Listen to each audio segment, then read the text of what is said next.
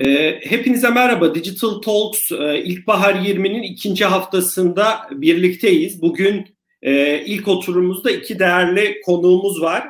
E, Levent Kömür, e, Mediadio Türkiye Genel Müdürü. Levent abi hoş geldin. Hoş bulduk. O zaman. E, ikinci konuşmacımız ise bugün ilk oturumumuzda Knowledge Experts'in CEO'su Umut Aydın. Umut merhaba, hoş geldin. Merhaba Ozan'cığım. E, Çeşme'ye sevgilerimizi iletelim. Çeş, çeşme'den de size sevgiler. Evet, çok teşekkürler. Ben çok kısa bir e, Digital Talks İlkbahar 20 ile ilgili bilgi vereyim müsaadenizle. Sonra da sohbetimize başlayalım. Bugün ikinci haftamızdayız. E, geride dört haftamız daha kalacak. Bayram tatilini de e, katarsak aslında beş haftalık bir periyot söz konusu. E, geçen hafta başlamıştık. E, bu dönem e, malum Covid-19 dolayısıyla etkinliklerimizi e, online olarak düzenliyoruz.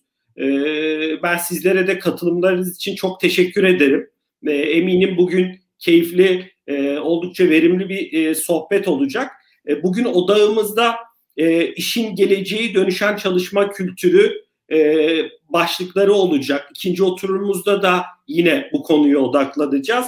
E, ve ikinci oturumumuzda da yine e, iki değerli konuğumuz olacak. Borçeli'nin ARGE ve dijital dönüşümden sorumlu icra kurulu üyesi Mustafa Ayhan'la e, Koç Sistem İnsan Kaynakları Direktörü Tülay Tiryaki. E, tabii bu etkinliklerin arkasında e, e, büyük bir emek var.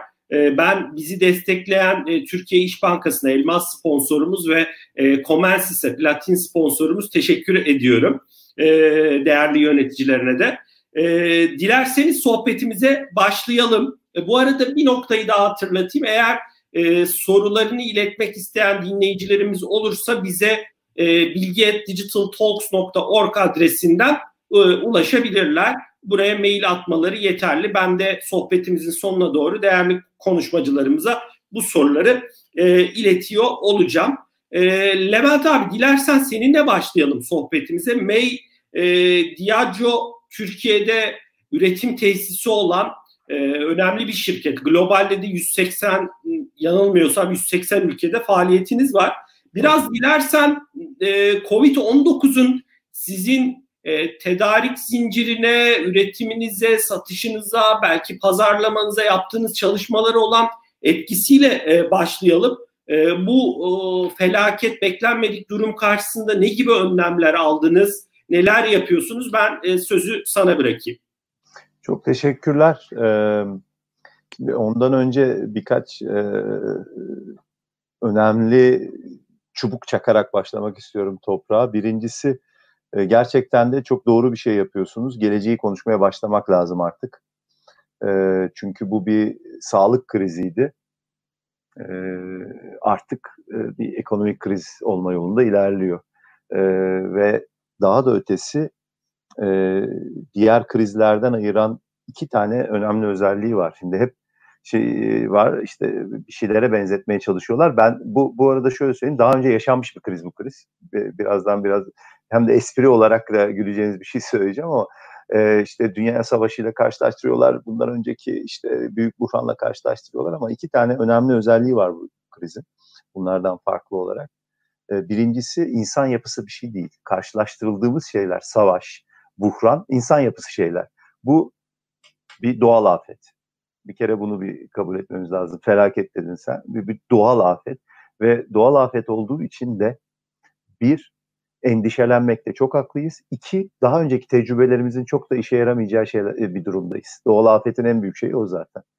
Ee, ikinci e, ilginç özelliği e, bu krizin e, genelde şimdiye kadar krizler ekonomik açıdan baktığın zaman ya arz krizidir ya talep krizidir. Sen hani tedarik zinciriyle ilgili bir şeyler sorduğun için oraya bağlayacağım. Ee, bu çok uzun zamandır bizim dünyada gördüğümüz ilk hem arz krizi hem talep krizi hem de hizmet krizi. Yani üretimde bir kriz var, talepte bir kriz var, hizmetlerde de bir kriz var. Neden? Çünkü insanların e, bir yerden bir yere gitmesi imkansız olmuş durumda. Hizmet krizini getiren şey de bu. Şimdi bütün bunları niye anlattım? E, iki şey için anlattım. Birincisi yani bugün e, aklımızda kalmasını istediğim şey benim bütün bu konuşmalardan E, eski köye yeni adet getirme denilen bir laf vardır ya eski köye yeni Neden? Çünkü o e, çok büyük engeller vardır. O yüzden eski köye yeni adet getirme diye onun arkasında sığınırsın. Artık eski köye yeni adet getirebileceğimiz bir durumdayız. Çünkü bütün o engeller ortadan kalkmış durumda. Daha e, ezberlerin bozulduğu bir dünyadan geçiyoruz. İkincisi dünya yani bu iş hayatında eski köye yeni adet lafının ortadan kalktığı bir dönemden geçiyoruz. İkincisi Amerika'yı yeniden keşfetmeyelim deriz iş hayatında. Tam bilakis Amerika'yı yeniden keşfedelim de ötesinde yeni Amerikalılar keşfetmek zorunda olduğumuz bir dönemden geçiyoruz. O yüzden e, şimdi e, hani geleceğe bakacak, e, hani geleceği konuşacaksak bunları konuşmamız lazım. Biz hangi Amerikalıları keşfedeceğiz? Hangi e, yeni adetleri getireceğiz? Onlara odaklanmamız lazım. E, adetten kasıt mesela geçen de ben bu örneği verdim çok hoşa, hoşa gidildi. Ben hani, tahmin etmiyordum e, siz ne yapıyorsunuz dediler hani eski adet yeni Amerika bilmem ne deyince hani direkt e, o okların karşısında kaldım. Ben çok not alan bir insanım. Durmadan da tükenmez kalem ve dolma kalem kullanan bir insandım. E, bu kriz başladığından beri sadece kurşun kalemle yazıyorum. E, çünkü biliyorum ki e, bu yazdıklarımı silinebilecek yani o kadarlık bir kurşun kalemin e, kadar değeri var şu anda yaşadıklarımızın. Silinebilecek şeyler ama yazmakta zorundayız e, bu kadar uzun bir giriş yaptıktan sonra e, işte bu hizmet krizinin, e, arz krizinin, talep krizinin tam göbeğinde olan bir şirketiz biz. Çünkü hem e, üretim yapıyoruz hem e, hizmet e, sektöründe e, iştigal ediyoruz. Hem de e, insanların e, ihtiyacın dışındaki e, bir e, talep, e, bir e, şey yapmaya çalışıyoruz. Ba, ne derler? E, insanlara ulaştırmaya çalışıyoruz çok ciddi etkilendik tabii ki. E, benim tahminim e, işte bu yeni normal lafını sevmiyorum. Yeni anormal diyorum. Çünkü normal ve yani bir şeyin içine normal koyunca sanki iyileştirecek iyileştirici etkisi oluyor yani. O endişeyi ortadan kaldırıcı etkisi oluyor. Yeni yeni anormale kadar herhalde bir yüzde 40 yüzde 45'lik bir düşüşümüz olacak e, bizim işlerimizde. E, tedarik açısından e, çok fazla e, tedarik bizim yani talep krizi ve hizmet krizi ayağı bizi çok etkiliyor. arz, e, arz, arz krizinde çok büyük sıkıntı yok çünkü yerli ve milli bir şirketiz biz. Yerli ve milli bir e, ürünü e, üreti, üretmeye çalışıyoruz. Senin dediğin gibi 8-9 tane fabrikamız var. E, çok fazla e, arzda e, şey olmadı, e, sıkıntı olmadı. Çünkü e, Türkiye'deki üretilen birçok sanayi ürünü içinde yüzde yüze yakın e, e, yerel girdiyle üretim yapan e, birkaç şirketten biriyiz. E, neredeyse hiç ithal şeyimiz yok, e, girdiğimiz yok. O yüzden çok arz açısından bir sıkıntı yaratmadı. Talep ve e, hizmet krizi açısından sıkıntı yarattı. En ilk ama sonuçta bunlar hani sen soruyu sorduğun için cevap verdim. E, ama asıl şey e, her zaman için e, çalışanlarımız oldu. E, ne arz krizini ama ne talep krizini çözmeye çalıştık ilk önce ne hizmet krizini çözmeye çalıştık.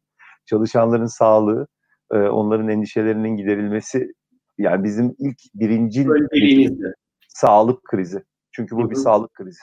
İlk başta şey bu yani. Çok teşekkürler Levent abi. İlerleyen e, dakikalarda da e, daha farklı detaylara da gireriz. E, Umut, Knowledge Experts olarak siz e, birçok farklı şirkete danışmanlık yapıyorsunuz, projeler üretiyorsunuz. Aslında e, biraz tam da dijitalleşmenin göbeğinde yer alan bir şirketsiniz. E, biraz e, sen sonuçta piyasanın çok içinde olduğun için farklı şirketlere dokunuyorsun. Müşterilerinizde neler gözlemliyorsunuz bu süreçte? Sen neler paylaşmak istersin? Şirketle ilgili, kendi Knowledge Experts ile ilgili hani belki bahsetmek isteyeceğin kimi şeyler olabilir ama ben biraz daha müşteri tarafına odaklanmanı e, rica edeceğim.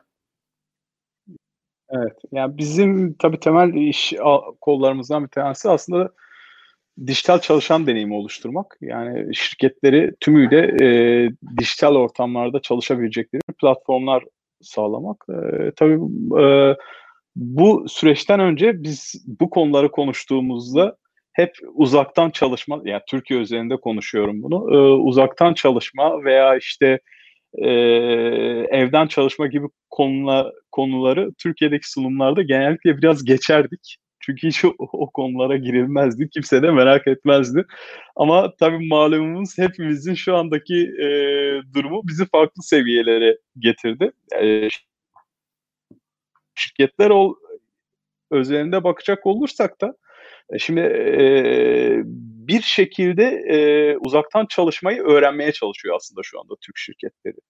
E, çünkü bu aslında bir kültür meselesi değil. Her şeyi biz e, ezelden beri kültürle e, işaretleyip kültürü değiştirmekle uğraşıyoruz ama bizim e, kültürden evvel alışkanlıklarımız var. E, yani nasıl ki e, ara, araç kullanırken işte e, veya bildiğin bir yere giderken beynini kullanmıyorsun işte beyincikle vesaire falan o alışkanlıkla o rutinle ilerliyorsun. Bizim şirket yönetimlerimiz de 3 aşağı 5 yukarı aynı e, motivasyonla gidiyor. Bunu e, değiştirmek tabii çok büyük problem.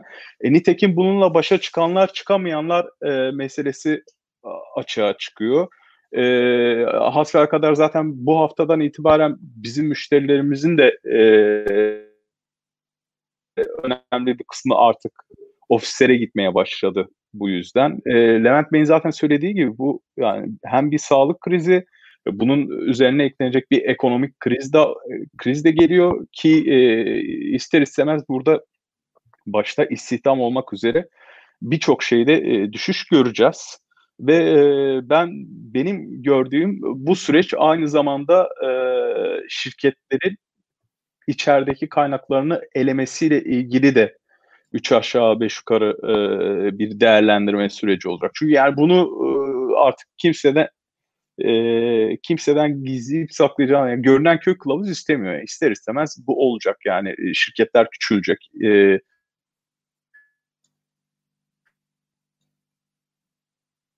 Umut bağlantında bir problem var gibi ufak. Şu anda şu anda geliyor mu? Geldi. Şu an geldi. Gayet tamam. iyi.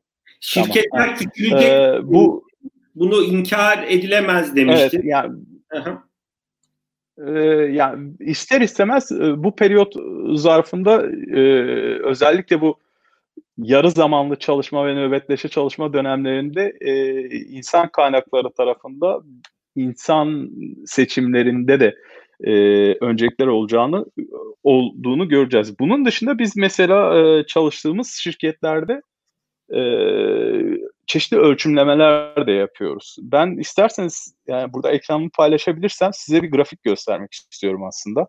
Tabii ki. Ee, bir bakalım olabilecek mi? Ee, biraz şey şöyle yapacağım.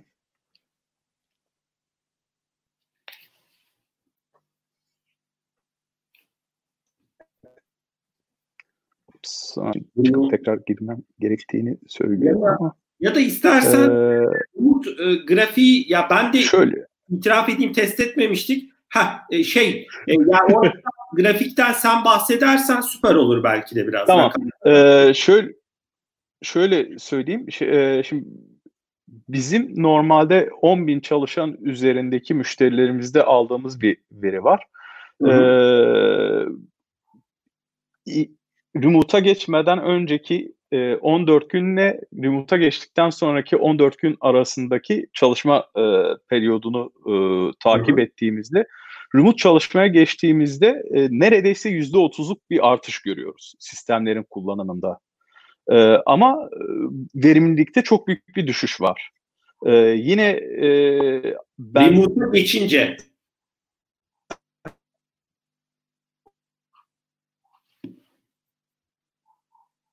Umut yine bağlantı. Çalışma uygulamaları sabah 8 itibariyle başlayıp e, şu an erişebiliyor musun? Evet evet evet e, ama e, demin sesim gidip geldi. Tamam. tamam. Ee, normalde ofis şartlarında sabah 8'den e, akşama doğru giden o periyot sabah çok yoğunlaşarak uygulamaların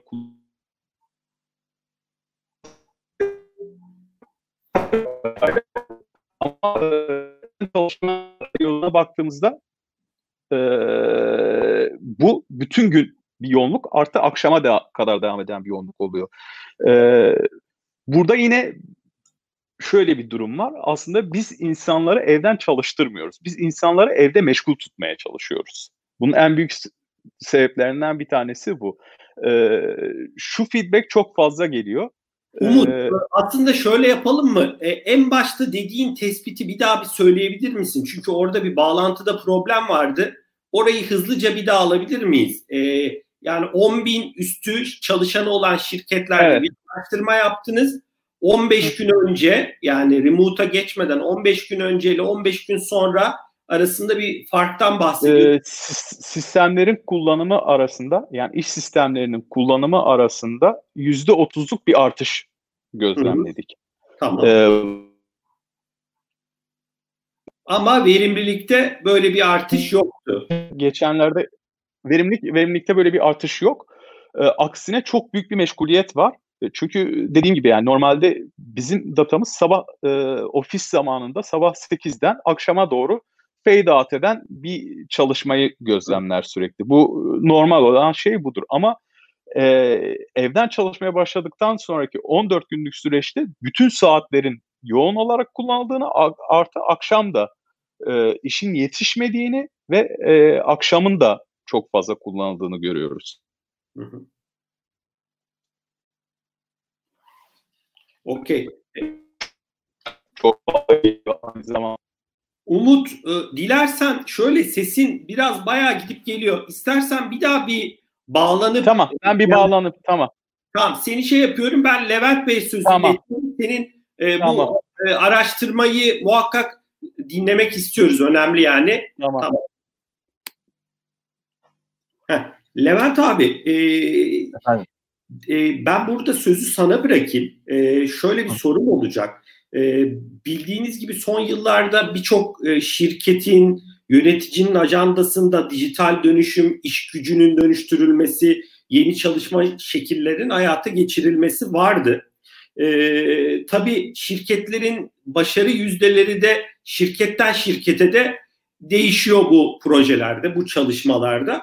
E, sizin tarafta bir neleri geçen dönemlerde hayata geçirdiniz, geçirmeye çalıştınız ya da ajandanızda şu an var ve bu e, Covid-19 e, süreci yaptığınız kimi çalışmaları ne yönden etkileyecek? Ben burada sözü size bırakayım. Şimdi tabii bizim şirketimiz çok e, ilginç bir şirket bu soruyu e, ya maruz kalmak için. Çünkü 150 senelik bir şirket. 1862'de ee, kurulmuş. Sonra 1947'de tekel olmuş. Ondan sonra 2004'te de işte devletten özelleşmiş. Ondan sonra e, özel sermaye e, firması. Şimdi çok uluslu bir sermaye. Yani hani dönüşüm diyorsan e, dünya tarihindeki son 150 senedeki sermaye dönüşümlerinin hepsini bir şekilde hani bu bir bina ise bu binanın içinde o bütün tip e, şeyler gelmiş yani hani baktığında. E, bu arada hani e, şey var ya işte biz ne koronalar gördük diye. Gerçekten de 1860 küsürden beri ne koronalar görmüş. E, şimdi o yüzden e, hani dönüşüm açısından çok e, renkli bir şirket öyle söyleyeyim. E, ve her seferinde de bir şekilde e, adaptasyonu maksimuma getirerek bir şekilde kendini dönüştürerek e, şey yapmış. E, yeni yeni döneme ayak uydurmuş bir şirket. E, biz de şu anda aslında koronadan önce veya son 4-5 senedir, 5-6 senedir işte bu özel sermayeden çok uluslu sermayeye geçişi yönetmeye çalışıyorduk. Orada da işte çok ilginç tabii mesela işte şeyde nedir? Özel sermayede en önemli şey emir komuta e, zinciridir. Çünkü çok hızlı e, kararlar alınıp e, çok e, hızlı sonuçlar alınması gerekiyordur. Ama şu anda emir komutadan daha önemli olan şey veya zihniyet, amaç, purpose denilen bu e, işte şirketin purpose'ının ne oldu, amacının ne oldu? Çünkü çok daha uzun vadeli, uzun e, dönem, yani sonsuz bir oyunu oynamaya başladık. E, o yüzden de zaman ne önemli sorusunun cevabı zamanken şimdi sürdürülebilirlik aslında zamansız bir şirket olmak daha önemli. Bu da sürdürülebilirlikle gelen bir şey. E, kim önemli sorusunda da işte hissedarlar önemliydi. Şimdi bütün ekosistem önemli. Ki zaten e, şeyde de koronanın da hepimize öğreteceği şey bu olacak. Ekosistemin ne kadar önemli olduğu, ne kadar e, iyi dayanışmamız gerekiyor. Bu yani şu anda son iki aydır herkes baktığında ekosistem kelimesi ne kadar çok kullanılıyor. E, zaten e, şeyde de hani yavaş yavaş da bu e, hissedar e, ağırlıklı veya hissedar önemli şirketlerden ekosistem paydaş önemli işte şirketlere geçiş olacak, hızlanacak zaten bu korona sayesinde. Bu shareholder supremacy'den stakeholder supremacy'ye e, geçiş bir şey hızlandıracak yani. E, o yüzden mesela şimdi dijital kısımla ilgili soru sormuştun. Bu şeyin, e, bu koronanın e, büyüteç ve e, hızlandırıcı etkisi oldu. Şimdi mesela şimdi evden çalışma deniyor. Ben evden çalışma lafını sevmiyorum. Çünkü demin dediğim gibi sanki endişeyi azaltmak, bir şeyin içine ev koyunca ev limonatası, ev yoğurdu gibi e, sanki bir şey var, bir endişeyi azaltmak e, için kullanılmış bir kelime gibi geliyor bana. Ben ona mekan bağımsız çalışma diyorum. E, mekan bağımsız e, çalışma zaten başlamış bir trendti. Daha hızlanacak. İşte online satış zaten başlamış bir trendti. Daha hızlanacak. E, ekonomide de mesela devletlerin ekonomiye etkisi veya e, dahli zaten başlamış bir trendti. Daha hızlanacak. Bu da öyle bir şey. E, şimdi o espri var ya işte şirketinizde dijital dönüşümü kim gerçekleştirdi? A, B, C, D. Şıkkı korona. Yani sonuçta şeyin Umut'un dediği gibi bu bir zorunluluk artık. Yani Gerçek. bu şeydi ki dönüşüm kelimesinin içinde bir tercih var aslında. Ben tercih ediyorsam dönüşürüm bir şekilde. Bir seçenek vardır. Bu artık seçenek değil. Yani onun için buna dönüşüm bile dememek lazım yani. Sonuçta bir sabah uyandığında şeyin Kafka'nın romanında olduğu gibi kendimizi mekan bağımsız ve bütün dijital sistemleri sonuna kadar kullanır bulduk o şey. Yani ben bu şey değil yani dönüşümden de öte bir şey bu gerçekten. şimdi Allah'tan demin sorunu cevap vererek bitireyim bu cümleyle. Allah'tan işte bir 150 senedir devam eden bir dönüşümün ve devinimin içinde olduğumuz için buna da çok kolay ayak uydurduk. Mesela işte ilk mekan bağımsız çalışmaya geçen şirketlerden biri bizdik mesela. Yani testimizi yapmıştık bilmem ne neyse. bu şeyi hani pro yani ne bize işi kolaylaştırdı. Demin bahsettiğim zihniyet değişimi işte emir komutadan o amaç e, odaklı bir şirkete e, işte zamandan sürdürülebilirlik zihniyetine geçiş işi kolaylaştırdı.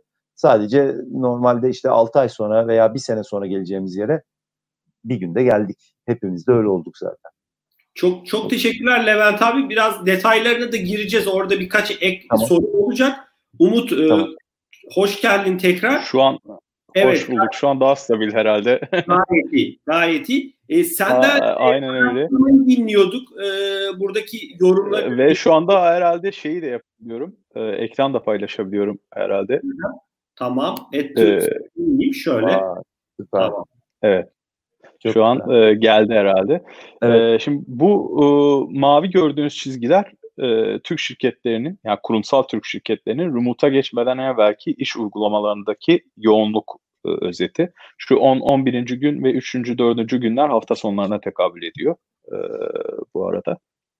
Bu da yine e, remote çalışmaya e, yani e, Levent Bey'in deyimiyle bağımsız ortamdan çalışmaya e, geçtikleri e, durumu işaret ediyor. E, makas gördüğünüz üzere çok açılmış durumda. Bu e, hemen hemen ilk ay boyunca böyle gitti ama e, bu süre sonunda e, daha da e, normalleşmeye gitti. Hatta daha da aşağı doğru gidiyor. Bu gördüğünüz e, grafik de e, şirketlerin ofisten çalıştıkları zamanlardaki iş uygulamalarındaki yoğunluk e, grafiği. Hı hı bizim ölçtüğümüz. E, sabah 8'de tabii herkes e, ilk iş uygulamalarını açıp e, oradan hayatlarına başlıyorlar. Öğlen gördüğünüz üzere bir şey var, e, yoğunluk düşüyor. Öğleden sonra gitgide fade out oluyor. Akşam bazı çalışmayı tercih eden arkadaşlar oluyor. E, bu da e, evden çalışmaya, şirketlerin artık uzaktan çalışmaya e, Türkiye'de yöneldikleri zamanki grafik. Yani ikisi arasındaki farkı görüyorsunuz. Hı hı. E, şimdi büyük bir e, verim sıkıntısı biz e, ölçmeye başladık. Kimse öğle yemeği yemiyor genel galiba. eğilim dediğim gibi. Efendim? Öğle, yeme öğle yemeği yemiyor kimse. 12 Yok, e, şimdi şu, şöyle bir şey var. Mesela şu konuşuluyor. E, tabii bizim konvansiyonel e, taraf, yani konvansiyonel yöntemle yönetilen şirketlerin önemli bir kısmında e, bu tartışmalar dönmeye başladı şimdi. Biz fazla mesai verecek miyiz, vermeyecek miyiz? Hayır evdeler niye veriyoruz? Çünkü iş öyle bir hale gelmiş oluyor ki bu durumda biz aslında sabahtan akşama kadar insanları bir şekilde Microsoft Teams veya işte Zoom veya e, herhangi bir iş uygulaması karşısında sürekli meşgul ediyoruz. Sürekli meş- senaryolar çalıştırıyoruz ve e, bilhassa orta ve e, yani GMX'i bir birden ol ve sürekli meşgul etme yönelimiyle e, giden bir e, şey var, tutum var. Bir kere bundan vazgeçmemiz gerekiyor. Tamam yani aynı ortamda değiliz. Senkron çalışma çok mümkün e, değil veya işte o his hisleri alarak çalışma mümkün değil. Bu arada bu uzaktan çalışma mevzusu zaten Avrupa'da senelerdir olan bir şey. Yani e, biz yeni yeni buna adapte olmaya çalışıyoruz. Bizim Avrupa'daki müşterilerimizin çoğunda zaten burada, senelerdir Burada Umut önemli olan e, output çıktı diyorsun değil mi? Yani kişileri e, ofiste değil e, e, okey biz bu kişileri meşgul tutalım e, anlayışı değil. Önemli olan e, ulaşılan sonuç diyorsun değil mi? Bu biraz evet, da yani biz herkesi ilgili. meşgul ediyoruz ama sonucunda verim, verimlilik elde edemiyoruz. Ya yani output e, çok düşük. Anladım. Çünkü genel eğilim biz insanlar bu insanlar bir şekilde ev insan yapılması gereken işlerin önemli iş vaktinin e, iş vaktinin sonrasında kalmış oluyor. Bu da önemli bir problem e, açığa çıkarmış oluyor. Yani bu bu alışkanlıkla e, bu e, kervanı yürütebilmemiz çok e, olası değil. değil. Ben size isterseniz bir, bir birkaç rakam daha göstermek isterim e, eğer mümkünse. Yani şimdi e, yani dünyada bu iş nasıl oluyor diye bakacak olduğumuzda yine hemen Umut e, ben ekran paylaşmak senin e, datandan daha çok iyi olabilir. Ondan endişe ediyorum. İstiyorsan sözel olarak söyle. Sen bilirsin. Ee, yani şey e, not almak isteyenler için olabilir de ondan şey yapıyorum. Şimdi, zaten Avrupa genelindeki bu arada bu rakamların hepsi e, pre-Covid yani Covid'den önceki rakamlar. Zaten iş gücünün beşte biri haftanın 10 saatinden fazlasını uzakta çalışıyor. Hı hı. Bring Your Own Device politikası var. Bu Bring Your Own Device olayı zaten artık bitmiş durumda. Bring Your Own Application'a geçiyor bütün dünya. Bu e, Covid mevzuları da bunu biraz daha e, aslında e, hızlandıracak. Tabii bir de buna değişen nesli de eklemek gerekiyor ve değişen neslin ihtiyaçları ve yönelimlerini de kale almak gerekiyor.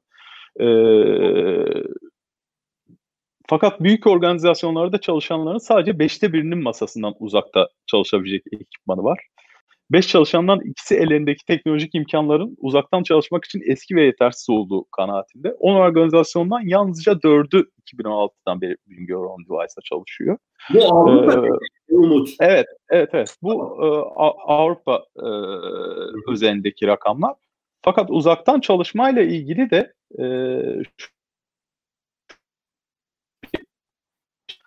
e, Z jenerasyonu zaten yüzde kırklık şu anda biliyorsunuz iş e, genel e, istihdamın yüzde kırklık oranla toplam iş gücünün en büyük bölümünü oluşturuyor bunlar e, bu jenerasyon.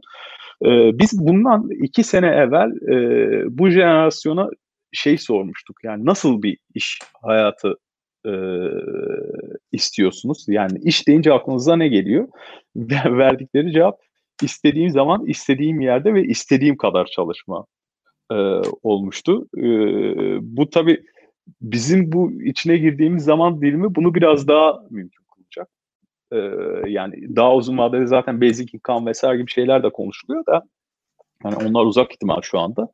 Ee, uzaktan çalışan kişi sayısı 2005 yılından bu yana %140 artmış durumda. Bu 2019 rakamı burada. Ee, bu rakamların önemli bir kısmı tabii şu anda daha yüksek seviyelere çıkmış.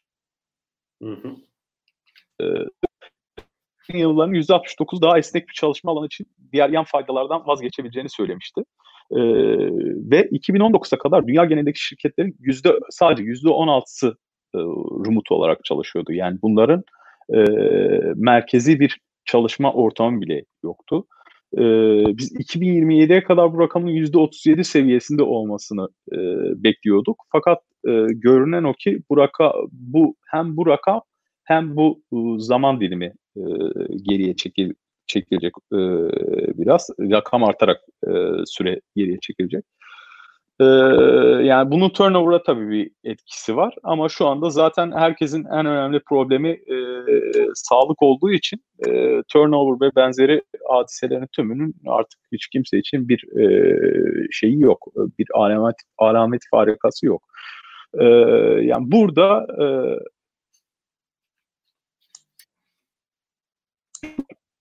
vesaire falan bunların hepsi tamam.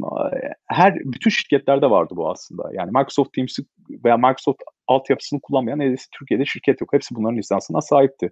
Ama Teams'in kullanım oranlarına bakıyoruz Türkiye'deki e, yani uzaya fırladı neredeyse. Bizim e, şirketlerimize bir an evvel e, dijital çalışma deneyimi özelinde e, kurgular, kurgular oluşturmamız gerekiyor. Yani ve bu da insanları sabahtan akşama kadar e, video karşısına oturtarak meşgul etmekten etmekle olan bir e, durum değil ne yazık ki.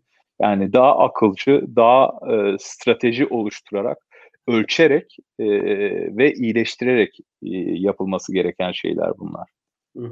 Biraz bu süreç e, bu soruyu hani e, konuştuklarımız çerçevesinde ikinize de sormak istiyorum. Biraz bu süreç şirketlerin e, kimin şirkete katma değer kattığını, kimin katmadığını e, da anlaması açısından bir e, fırsat olacak mı? Çünkü ben hani bir bankada çalışan bir arkadaşımla sohbet ettim. Dedi ki kimi ekipler çok iyi adapte oldu, işlerini çok iyi götürüyorlar ama kimi ekiplerin senin dediğin gibi Umut hani e, çıktı yönünde çok fazla bir çıktısını görememedik. Hani bunu eminim şirketin yönetimi e, bir de maliyet e, yönetiminin olacağı bir dünyada herhalde bunu de bu daha fazla ön plana gelecek diye düşünebiliriz tahminim. Bilmiyorum ne dersiniz bu konuda? Ya bu aslında demin bahsettiğim gibi yani bu geçiş süreci ileride de e, maliyet odaklı ister istemez bütün organizasyonlar maliyet odaklı düşünmek zorunda ve küçülecek. Yani ekonomiler küçülüyor, şirketler de küçülmek zorunda kal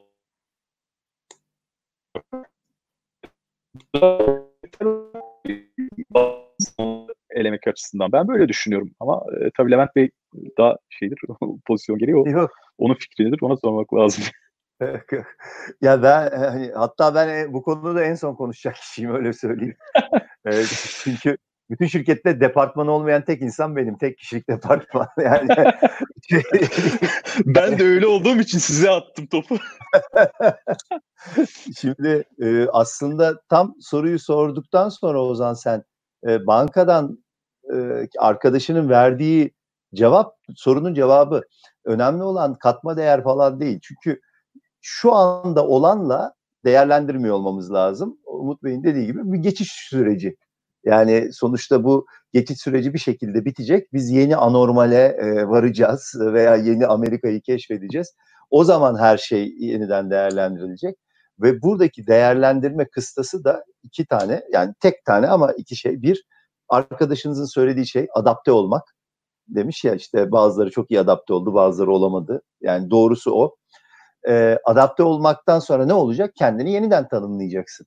Yani e, şu anki şirketin tanımına, şu anki şirketin yaptığı işe ve şu anki şirketin büyüklüğüne göre e, insanları değerlendiremeyiz. Bu geçiş sürecinden sonra gelecek olan iş tanımı, şimdi mesela işte restoranlar hiç eve servis yapmayan restoranlar eve servis yapmaya başladı veya bazı restoranlar yemeklerinde kullandıkları malzemeleri satmaya başladılar. Yem, yani yemeğin tarifini veriyor bir de tarifin içindeki malzemeleri veriyor sen evde yapıyorsun. Bu şimdi bir anda e, Farklı bir malzeme, e, malzemeleri getiren e, tedarik eden kişinin daha önemli olduğu bir iş modeline gidiyorsun. O yüzden şirketlerin kendini yeniden tanımlamasından sonra belli olacak.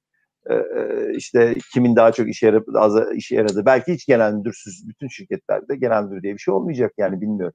Yani şey değil. E, o yüzden Doğal hani olarak soru... tablo, tablo biraz daha ilerleyen dönemde e, netleşecek. Bu biraz şirketlerin iş yapış şekilleri değiştirmesiyle ilgili diyorsunuz. E, ben de e, yanılmıyorsam Business Insider'dı. E, orada bir haber çıkmıştı. Amerika'da restoranlara balık, e, deniz mahsulleri tedarik eden restoran bir bakıyor restoranlar kapanınca e, çok ciddi hani bir sıkıntı yaşıyorlar. Bu sefer kendileri direkt tüketicilere balıklar evet. satmaya başlıyor ve röportajdaki hanımefendinin yani iş yeri sahibinin yorumu şuydu. Bu kriz düzelse bile biz bu iş modelini de yine ayrıca tutacağız. Yani direct to consumer'ı da bünyemizde tutacağız. Böylece riske karşı kendimizi e, korumuş olacağız, pozisyonumuzu almış olacağız. Ama diyor. E, yani biz çoğu kişi şimdi enginar aldı. E, normalde restoranda yiyeceğin enginarları şimdi Ildır'dan, Urla'dan getirdi. Ama unutmayalım ki o enginarları meşhur eden de o restoranlardı. Tabii. E, o yüzden sürdürülebilir olması yani tamam o iş modeline gelecek de o sürdürülebilirliği nasıl sağlayacak o iş modelinin baktığında Kesinlikle. o şey çok önemli. Kesinlikle. Ya kamyonları ona göre değiştirmesi gerekiyor. Evet, evet. Soğuk yüzden... zinciri ona göre ayarlaması gerekiyor. Bu örnek özelinde hani o bir da e, çok zorlu bir süreç. Kolay değil. Süper. Aynen öyle. Çünkü o restoranlar soğuk zincirle alıyorlar o e, malzemeleri ve götürüyor. Şimdi sen aynısını yapamayacağın ayrı bir biçim. Ayrı Öyle bir olman lazım yani. Neyse. O, o yüzden öyle. herkes kendini yeniden tanımlayacak. Herkes. Ee, ve o, bu iş modeli hangi işi yaptığın, hangi işin içinde olduğun, e, bütün bunlar olup bittikten sonra e, karar verilecek. O yüzden hani emin olmadım. Bunlar hep belirsizlikler ama emin olduğum bir, birkaç tane çok önemli şey var. Bir, e, adapte olma yeteneğiniz var mı yok mu? Şu anda zaten bunu biliyor olmanız lazım. Şimdi adapte olma yeteneğiniz çok kuvvetli değilse şimdiden çalışmaya başlamanız lazım. Yani gerçekten hani e, şey gibi bu sporda e, işte gelişine topa vurabiliyor musun vuramıyor musun? İlla bir e, karşına baraj mı dikmek lazım? Hakemin düdüğünü mü beklemen lazım topa vurmak için? Şimdi eğer gelişine topa vurabiliyorsan işte bu köprü geçip de geçiş dönemi bittikten sonra da sen gene topa vurmaya devam edeceksin. Çünkü topun geleceğini biliyoruz ama nereden geleceğini bilmiyoruz. Hı hı. Bu bir. İkincisi, ikincisi çok daha önemlisi bu. Herkes atıp tutuyor işte şöyle olacak böyle olacak. Ben mümkün olduğu kadar çok yapmamaya çalışıyorum onu. Çünkü en büyük öngörüm e, çoğu öngörünün tutmayacağı. o yüzden e, yani hani sonuçta e, çok öngörüde bu ama gerçekten e, yani işte ne bileyim ben e, bir sürü öngörü yapan insan vardı. Şu anda içinde bulunduğumuz durumu öngörebildi mi kimse? E, göremedi. Ha buna rağmen başarılı veya ayakta kalan survive işte hayatta kalanlar kimler? Çok iyi takımlar. İnsanlar survive etmiyor, takımlar insan ırkı kişi bireysel olarak survive edememe üzerine kuru, zaten fizyonomisi. E, bütün e, canlılar içinde 12 yaşına kadar annesine ihtiyacı olan tek tür biziz. 12 yaş. Yani diğer işte tay doğuyor hop ayağa kalkıyor bıdı bıdı koşmaya başlıyor yani. Yani şey değil. Biz networklerle ilişki ağlarıyla ayakta kalan bir türüz. O yüzden de network kurabilen, takım kurabilen, ta, kurulmuş bir takımda e, katkı sağlayabilen e, kişiler e, e, ayakta kalacaklar. Neden? İçinde bulundukları takım ayakta kaldığı için, kendileri ayakta kaldıkları için değil. E, bu zaten bencilliğin e, e, ne kadar kötü bir şey olduğunu, e, dayanışmanın ne kadar iyi, e, önemli olduğunu öğretti zaten bize. Bu o yüzden hani liderler değil hep sorular artık bundan sonra iyi lider e, nasıl olunur sorusu değil, iyi liderlik takımı nasıl kurulur? Bir liderlik takımında nasıl hareket edilir soruları daha çok öne çıkacak. Çok çok teşekkürler. Bunu da ilerleyen dakikalarda konuşuruz. Hani liderliğin oradaki rolünü. Umut seni Twitter'da da biliyorsun takip ediyorum. Sen hep e, şirketlerin evet. de bu dijital dönüşüm süreçlerini e, zaman zaman eleştiriyorsun da yani işin e, iş modeli tarafı çok çok daha önemli. Teknolojik altyapıya yatırım yapmak günün sonunda şirketin iş modelini değiştirmiyorsa ya da kendini yeni dünyada konumlandırmıyorsa e, aslında çok da e, bir anlam ifade etmiyor mealinde anlamına gelecek hani yorumlarda da bulunuyorsun çoğu zaman. E, biraz burada e, yani Covid öncesini de konuşabiliriz. İlla hani e, tamamen odağımızda Covid olmak zorunda değil. Türk şirketlerini sen özellikle büyük şirketleri bu açıdan nasıl görüyordun? Ve bu aslında bu işin aciliyetini ya da iş yani önemini o şirketlere hissettirdi mi? E, yani farklı iş modellerine sahip olmak, e, farklı kanalları daha iyi kullanmak ki buna e-ticarette dahil, farklı e, noktalardan tüketiciye dokunmak, gelir kalemleri elde etmek. Ben burada sözü sana bırakayım. Ee, şimdi burada tabii e, benim yani, takip ettiğin üzere ben hep bu konuya çok e, çok değiniyorum genellikle. Çünkü şu var yani kiminle konuşsam Türkiye'de bilhassa üst düzey yöneticilerde son e, zaten 6-7 yılın e, peak konu, konusu dijital dönüşüm. Herkesin dilinde pelesenk olmuş durumda. Artık yani ben o ke, şey cümleyi duymaktan artık sıkıldım e, çoğu şeydi. E, bütün üst düzey yöneticilerden aldığım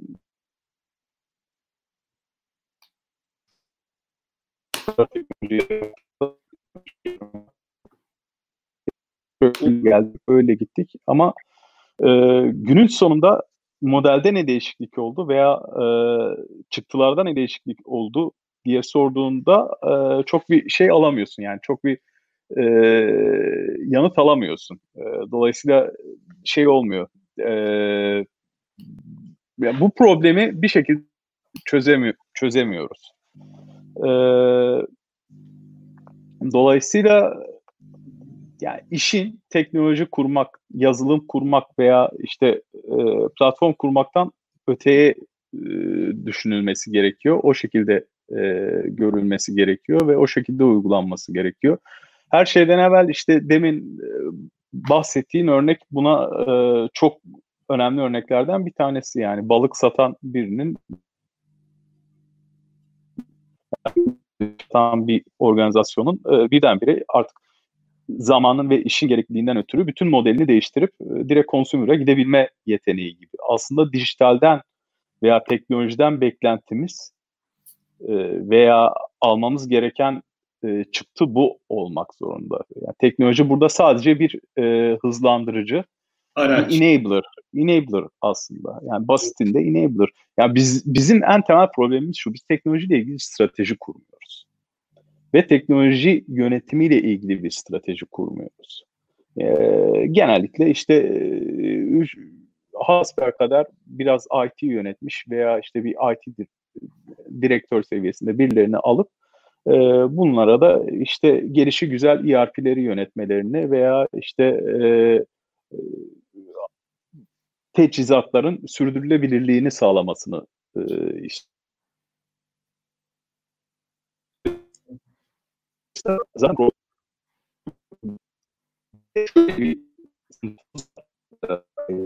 demin bahsettiğim bu sürekli meşgul olma durumu var ya bu sürekli meşgul tutma durumunun en büyük tehlikesi e, inovasyonu ertelenmesi. Yani bizde e, kurumsal inovasyonun diğer e, toplumlara göre daha düşük olmasının sebebi de bu aslında.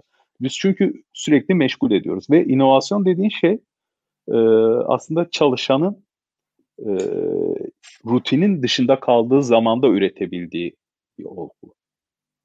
Kimi şirketlerinde Google hep örnek verilir. Çalışanların belli bir zamanını e, boş zaman olarak yani farklı projeler üretmek, mevcut uğraştığı işlerin de dışında e, kimi şirketlerde e, genellikle bu konuda örnek verilirdi. Bunu sağlıyor olmak gerekiyor diye Bunu yapamaz. diyorsun. Yani şöyle bir şey yok yani biz bir inovasyon birimi kurduk işte bu insanlara da bu title'ı verdik ve bu şeyi verdik. Bu insanlar inovasyon yapsın. Ee, öyle bir dünya yok yani. Bu çünkü uzmanlık alanıyla e, özelinde oluşturulabilir bir şey. Yani ne bileyim otomotivdeyseniz mesela işte e, bir diferansiyel üzerinde çalışıyorsanız veya e, işte vites kutusu üzerinde çalışıyorsanız o işin inovasyonunu yapacak adam o işin uzmanı. O işle ilgili inovasyon uzmanı değil e, çoğunlukla. Dolayısıyla bizim e, hani biraz komşular alışverişte görsün e, durumumuz bu. Hem dijital dönüşüm hem inovasyon işte seviyoruz. İşte teknoloji şirketleri de seviyor. İşte yeni ERP kurduk, yeni şunu yaptık, yeni bunu yaptık. Gelsinler konuşsunlar veya işte birileri de dinlesin. PR'ı güzel, evet yani e, ama e, sür yani Şirket, zaten şirkete uzun vadede katkısı e, ve hangi stratejiye hizmet ettiği önemli diyorsun Umut. E, çok teşekkürler. E, dilersen Levent abi sana e, burada sözü bırakalım. Şöyle sen liderlikten bahsettin az önce. Yani takımlar ve takımdaki liderlik yanılmıyorsam ifade buydu. Biraz sen de sonuçta e, Mediaggio'nun hani tepe yöneticisin, genel müdürüsün. O anlamda liderliğin rolünü nasıl görüyorsun bu bu süreçlerde? Bu bir e, ekip işi e, midir? E, alttan mı gelir talep? Üstün olayı sahiplenmesi ne kadar önemli? Ben burada sözü sana bırakayım. Ee, çok Umut'un e, bıraktığı yerden e, devralayım ben. Çok doğru Hı. söylüyor. E, dijital mesela dönüşümde ama işte dijital stratejisi yok diyor. E, çok doğru. E, şimdi Şimdi liderlik diye bir pozisyon yok zaten. Liderlik benim için bir eylem. Yani hani sonuçta şey gibi hani ne dedi işte inovasyon e, sen inovasyon yap diye şey yapıyorlar koyuyorlar. O ama diferansiyel yapmayı biliyor. İnovasyon uzmanı değil e, dedi ya. Aynı mantık e, işte liderlik içinde var yani. Hani birine lider deyince o insan lider olmuyor. Yani başka bir şey ve öğretmiyoruz da bu arada. Yani genel olarak kurumsal hayatta bu öğretilmiyor da.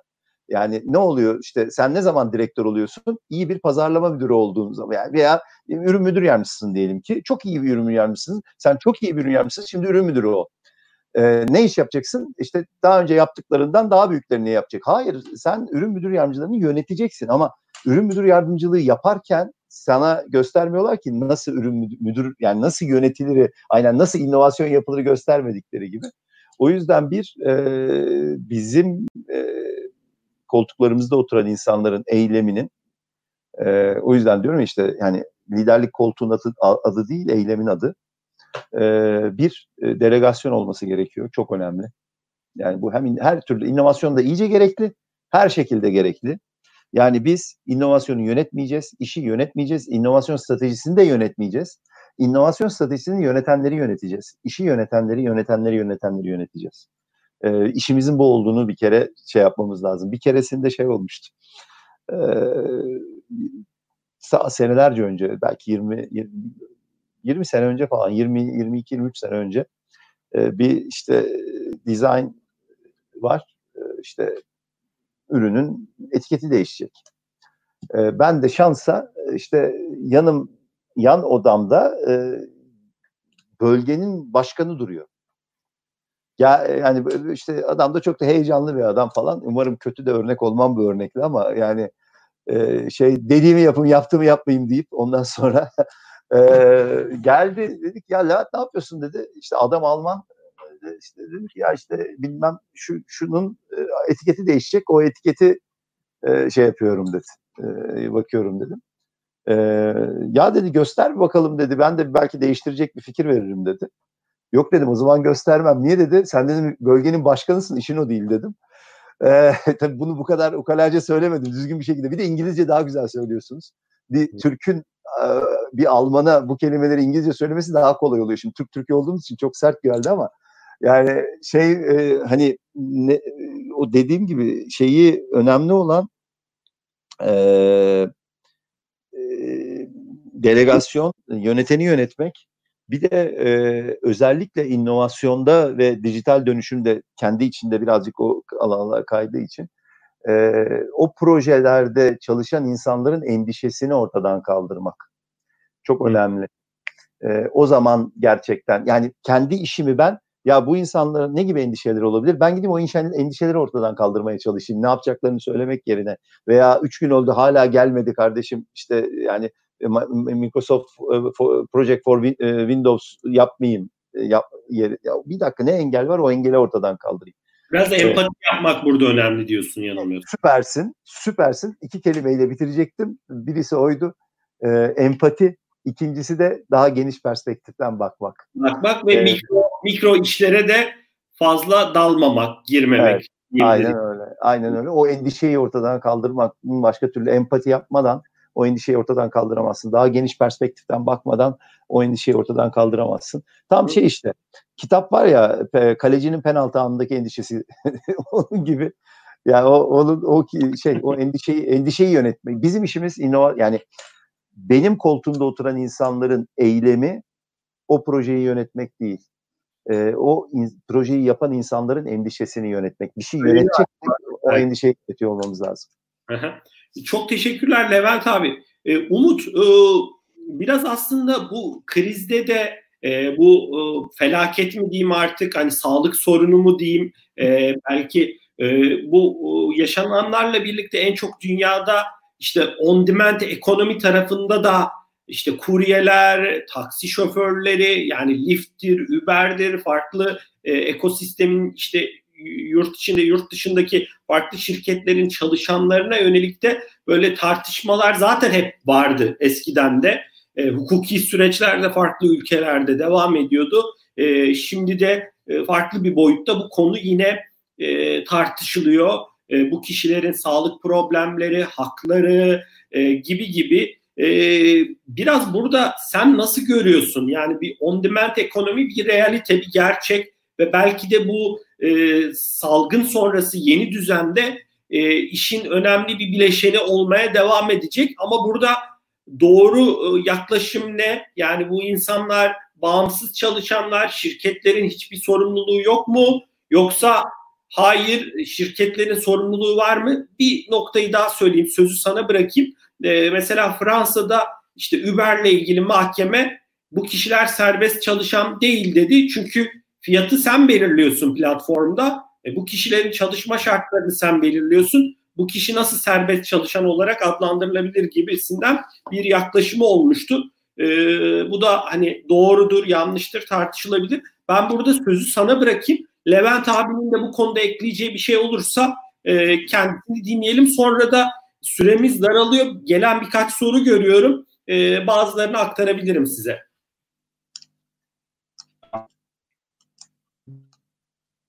Dünya bu yani bizim gig ekonomiler dediğimiz e, gig ekonomi dediğimiz yapı ve bu yeni nesil şirketlerle ilgili zaten e, pandemi evvelinde de çok fazla soru işareti vardı. Bir de e, iki yönlü sivrilen bir durum var. Bir tarafta Avrupa Birliği yönündeki politikalar, yaklaşım, bir tarafta da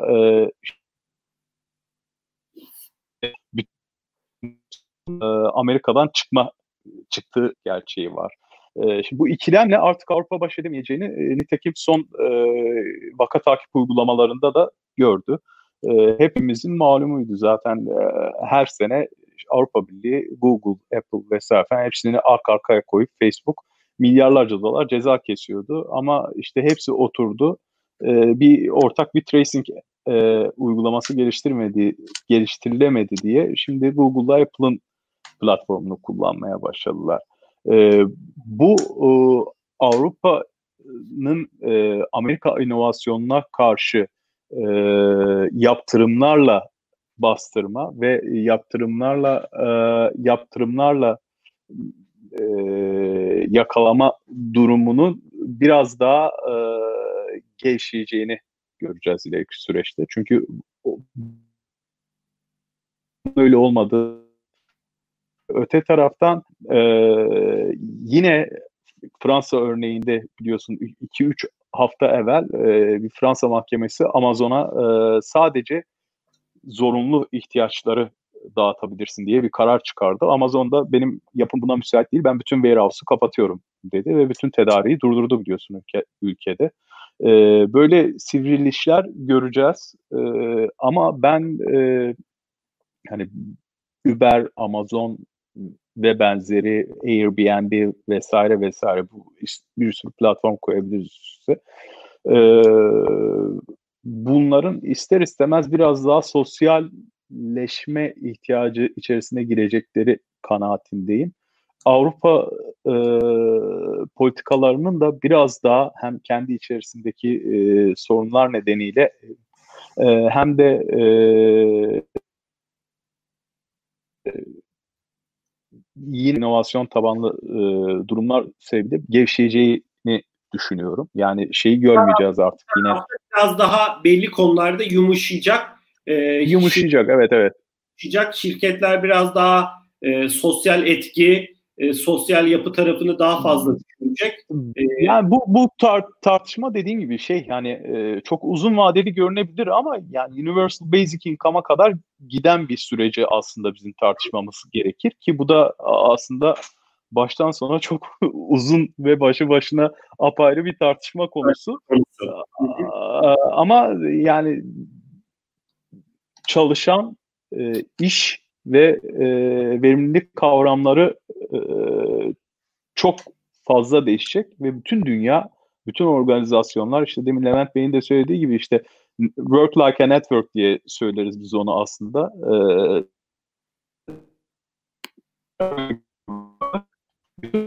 bir network gibi çalışması ihtiyacı doğacak zaten. Bütün takımların bir network gibi çalışma ihtiyacı doğacak. Ve verimliliği organizasyonlarda maksimize edilmesinin odaklandığı bir sürece gireceğiz. Bunun dışında bağımsız şirketler ve bağımsız ekonomilerdeki durum da dediğim gibi çoğunlukla yine ülkelerin de ekonomik durumlarını e, ele alarak çok uç noktalara gidebilir. Bunu da şu anda kestirmek bence e, çok olası değil. Ama dünya yeni bir düzen bulmak zorunda. Yani bu mevcut durumdan ve mevcut çalışma düzeninden farklı bir yapıya gitmek zorunda. Ha, bu yani e, tümüyle eski bildiğimiz kapitalizm olmayacak. Tabii belki işte 20 senedir Bill Gates'in söylediği social capitalism kavramı gibi bir şey girecek hayatımıza. E, ve şirketler, ekonomiler kendilerini bunlara göre belki e, şekillendirmeye başlayacaklar. Çok çok teşekkürler Umut. E, Levent abi bu konuda senin eklemek isteyeceğin bir şey var mı? Eklemek istediğin? Ya şöyle e, e, bir öngörü değil de bir e, um, e, umudum var. Öyle söyleyeyim. E, şeyi eminiz tabii bütün bunlar geçecek sonuçta işte ne badireler atlattı insan türü bunu da atlatacak bir şekilde. Ben işte konuşmamın başında bunu bir doğal afete benzetirken şeyi aslında söylüyorum. Ben Nuh'un tufanına benzetiyorum bunu sonuçta bir şekilde Nuh'un gemisi duracak ve işte o güvercin e, dönmeyecek yani e, veya elinde zeytinle dönecek. Ama bütün bunlar e, olduğunda umarım umarım e, hem e, kurumsal hayatta hem de kurumsal olmayan hayatta neyse e, etik e, kurumlar, fırsatçı olmayan kurumlar öne çıkar. E, şimdiden görünen ülkelerin zaten birazcık daha e, kendi içine kapanacakları ve tedarik zincirinin uzayacağını görüyoruz. Yani yerli üretim yapan e, kurumların öne çıkacağını görüyoruz. Ama bundan da ötesi e, umarım eski şu, yani işte korona öncesinde globalleşme dediğimiz sınırların e, ne derler e, paylaşmayan ve sınırları olmayan bir dünyadan ülkelerin arasında fiziksel sınırların olduğu ama ülkelerin kendi içlerinde ve aralarında paylaşma ekonomisini, o social capitalism belki odur, paylaşma ekonomisini yeniden keşfettikleri bir dünyaya doğru ilerleriz. Ee, küresel ve yerel arasında daha dengeli bir dünya olur. Ee, etik standartları yüksek, hızlı, esnek davranabilen ve zor zamanda herkesin yardım isteyebildiği oluşumlar sürdürülebildiklerini sağlarlar. E, benim öyle bir umudum var. Hı hı. Çok teşekkür ediyorum ikinize de değerli paylaşımlarınız için. Ben e, çok az da süremiz kaldı. Hani ikinci oturuma geç başlamamak adına da ben e, Levent Bey'e gelen bir soru var. Onu a, aktarayım. E, ama Levent abi çok kısa hatta iki soru. E, çok kısa. Ama tamam merak etme. Hızlı e, cevap. Alayım. E, bir tanesi e, hani o kısmını sorayım sorunun. E, Levent Bey'i sabah kaldıran yataktan şey nedir diye bir sorumuz var. Yani evet, e, bir de e, sizin e, uzaktan çalışma ya da dağıtık çalışma diye sorulmuş soruda e, şirketteki uygulamalarınız neydi? Şu an e, yani bu Covid sonrası dönemde ne yapmayı hayata geçiriyorsunuz gibisinden bir soru var. Ee, Şimdi soru biraz uzun. İlk soruyu hemen cevaplayayım. Sonra ikinci soruda sen beni kesersin cevabında. Ee, birincisi şu, neden e, çok e, şöyle e, her gün e, benim e, hayattaki amacım e, gelişime katkıda bulunmak. Bir şekilde bir duvar örüyoruz veya bir duvarı e, inşa ediyoruz hepimiz. Ben o işte o iki duvarın duvarın iki taşın arasındaki harcı olmak istiyorum. E, beni ayağa, ayağa kaldıran, e, sabah ayağa kaldıran şey bu. Ve şu andaki işimdeki şeyi de işte söyledim 150 senelik bir şirketiz. E, tarihin bu döneminde o devraldığımız mirasın bekçiliği bize düşmüş. Aldığımızdan daha iyi bir şekilde bizden sonraki bekçilere devretmeye çalışıyoruz bu mirası. 500 senelik bir miras. E, beni ayağa kaldıran bu. E, şeyle ilgili yani işte bir sürü işte uygulama vardı. Zannedersem o yani aplikasyonlardan bahsediyor. Tam şey yapmayayım bu konuda çok böyle süper yok, iyi değil. Ya, aplikasyon değil de sizin e, yani Diageo, May Diageo'daki e, uzaktan çalışma e, diyebiliriz aslında. Şeyiniz evet neydi e, Covid öncesi dönemde? evet evet. Ve ya şöyle e, çok... yönelik yani e, biz aslında bunu Tülay Hanım'la ve Mustafa Bey'le de konuşacağız e, sohbette. Evet. Ya Umut da bahsetti aslında verimlilik tarafına. Hani siz şu an e, ya Ozan biz normalde haftada bir gün uzaktan çalışılıyordu. Biz bunu Covid sonrası muhtemelen haftada iki gün mü yapacağız diyorsunuz? Ya da daha Anladım. karar verdiniz mi? Şöyle e, sondan başlayayım. E, biz e, bu mekan bağımsız çalışmaya ilk geçen şirketlerden biri olmuştuk. Ofislere en son dönen şirketlerden biri olacağız. Bunu söyleyeyim yani. Hani şeye o yüzden de daha karar vermedik ne olacak işte yok iki kişi boş oturacak bilmem ne. Biz zaten daha e, böyle devam edeceğini düşünüyoruz. Şu anda şu anı şu anı e, mümkün olduğu kadar optimize etmeye çalışıyoruz. Daha önce esnek çalış ileriye yönelik de planlamalarınızı gelişmelere evet. göre yapacaksınız. Aynen öyle. Yani biz birazcık aslında e, daha önce dönen şirketlerin tecrübelerinden faydalanmak da istiyoruz. O yüzden mümkün olduğu kadar geç döneceğiz. Hı hı. Ee, ikincisi, yani neden mümkün olduğu kadar geç diyorum? Çünkü ofise dönmeye isteyen insanlar da var. Yani onların da e, şeyleri var, ihtiyaçları var. Onları da şey almak zorundayız. Daha önce esnek çalışma şeyimiz vardı. E, ne derler? E, programlarımız vardı. Bir sürü şirkette olduğu gibi. Ama yalvar yakar e, oluyordu. Neden? E, bu koronayla e, bazı tabular yıkıldı. Birinci ve hem işveren hem çalışan tarafında. Bir, işveren e, iş, yani ofisten çalışmayan insanın aslında çalıştığının farkına vardı. Hatta Umut Bey'in söylediği datalarla deli gibi çalıştığının farkına vardı. E, ikincisi de e, çalışan da e, ofiste görünmediği zaman tembellik yapıldığının düşünülmediğinin farkına vardı. O yüzden o en başta söylediğim e, şeyler e, engeller ortadan kalktı dediğim o eski köy yeni adetin önündeki bariyerlerden ortadan kalktı dediğim şeylerden biri de bu. Ba- bazı kafamızdaki tabuları yıktık. Aa bir dakika ya öyle değilmiş. Hatta tam tersiymiş işte Umut Bey de bugün. İleriye yönelik aslında herkesin değerlendirmesine hem çalışanların hem e, yöneticilerin belki şirket sahiplerinin bakış açısını etkileyecek diyorsunuz. Tabii tabii yani inandığımız bir sürü şey, inandığımız değil de e, kafamızda e, kurduğumuz e, bir sürü şeyin aslında geçerli olmadığını gördük yani. Bu kadar basit. Çok teşekkürler.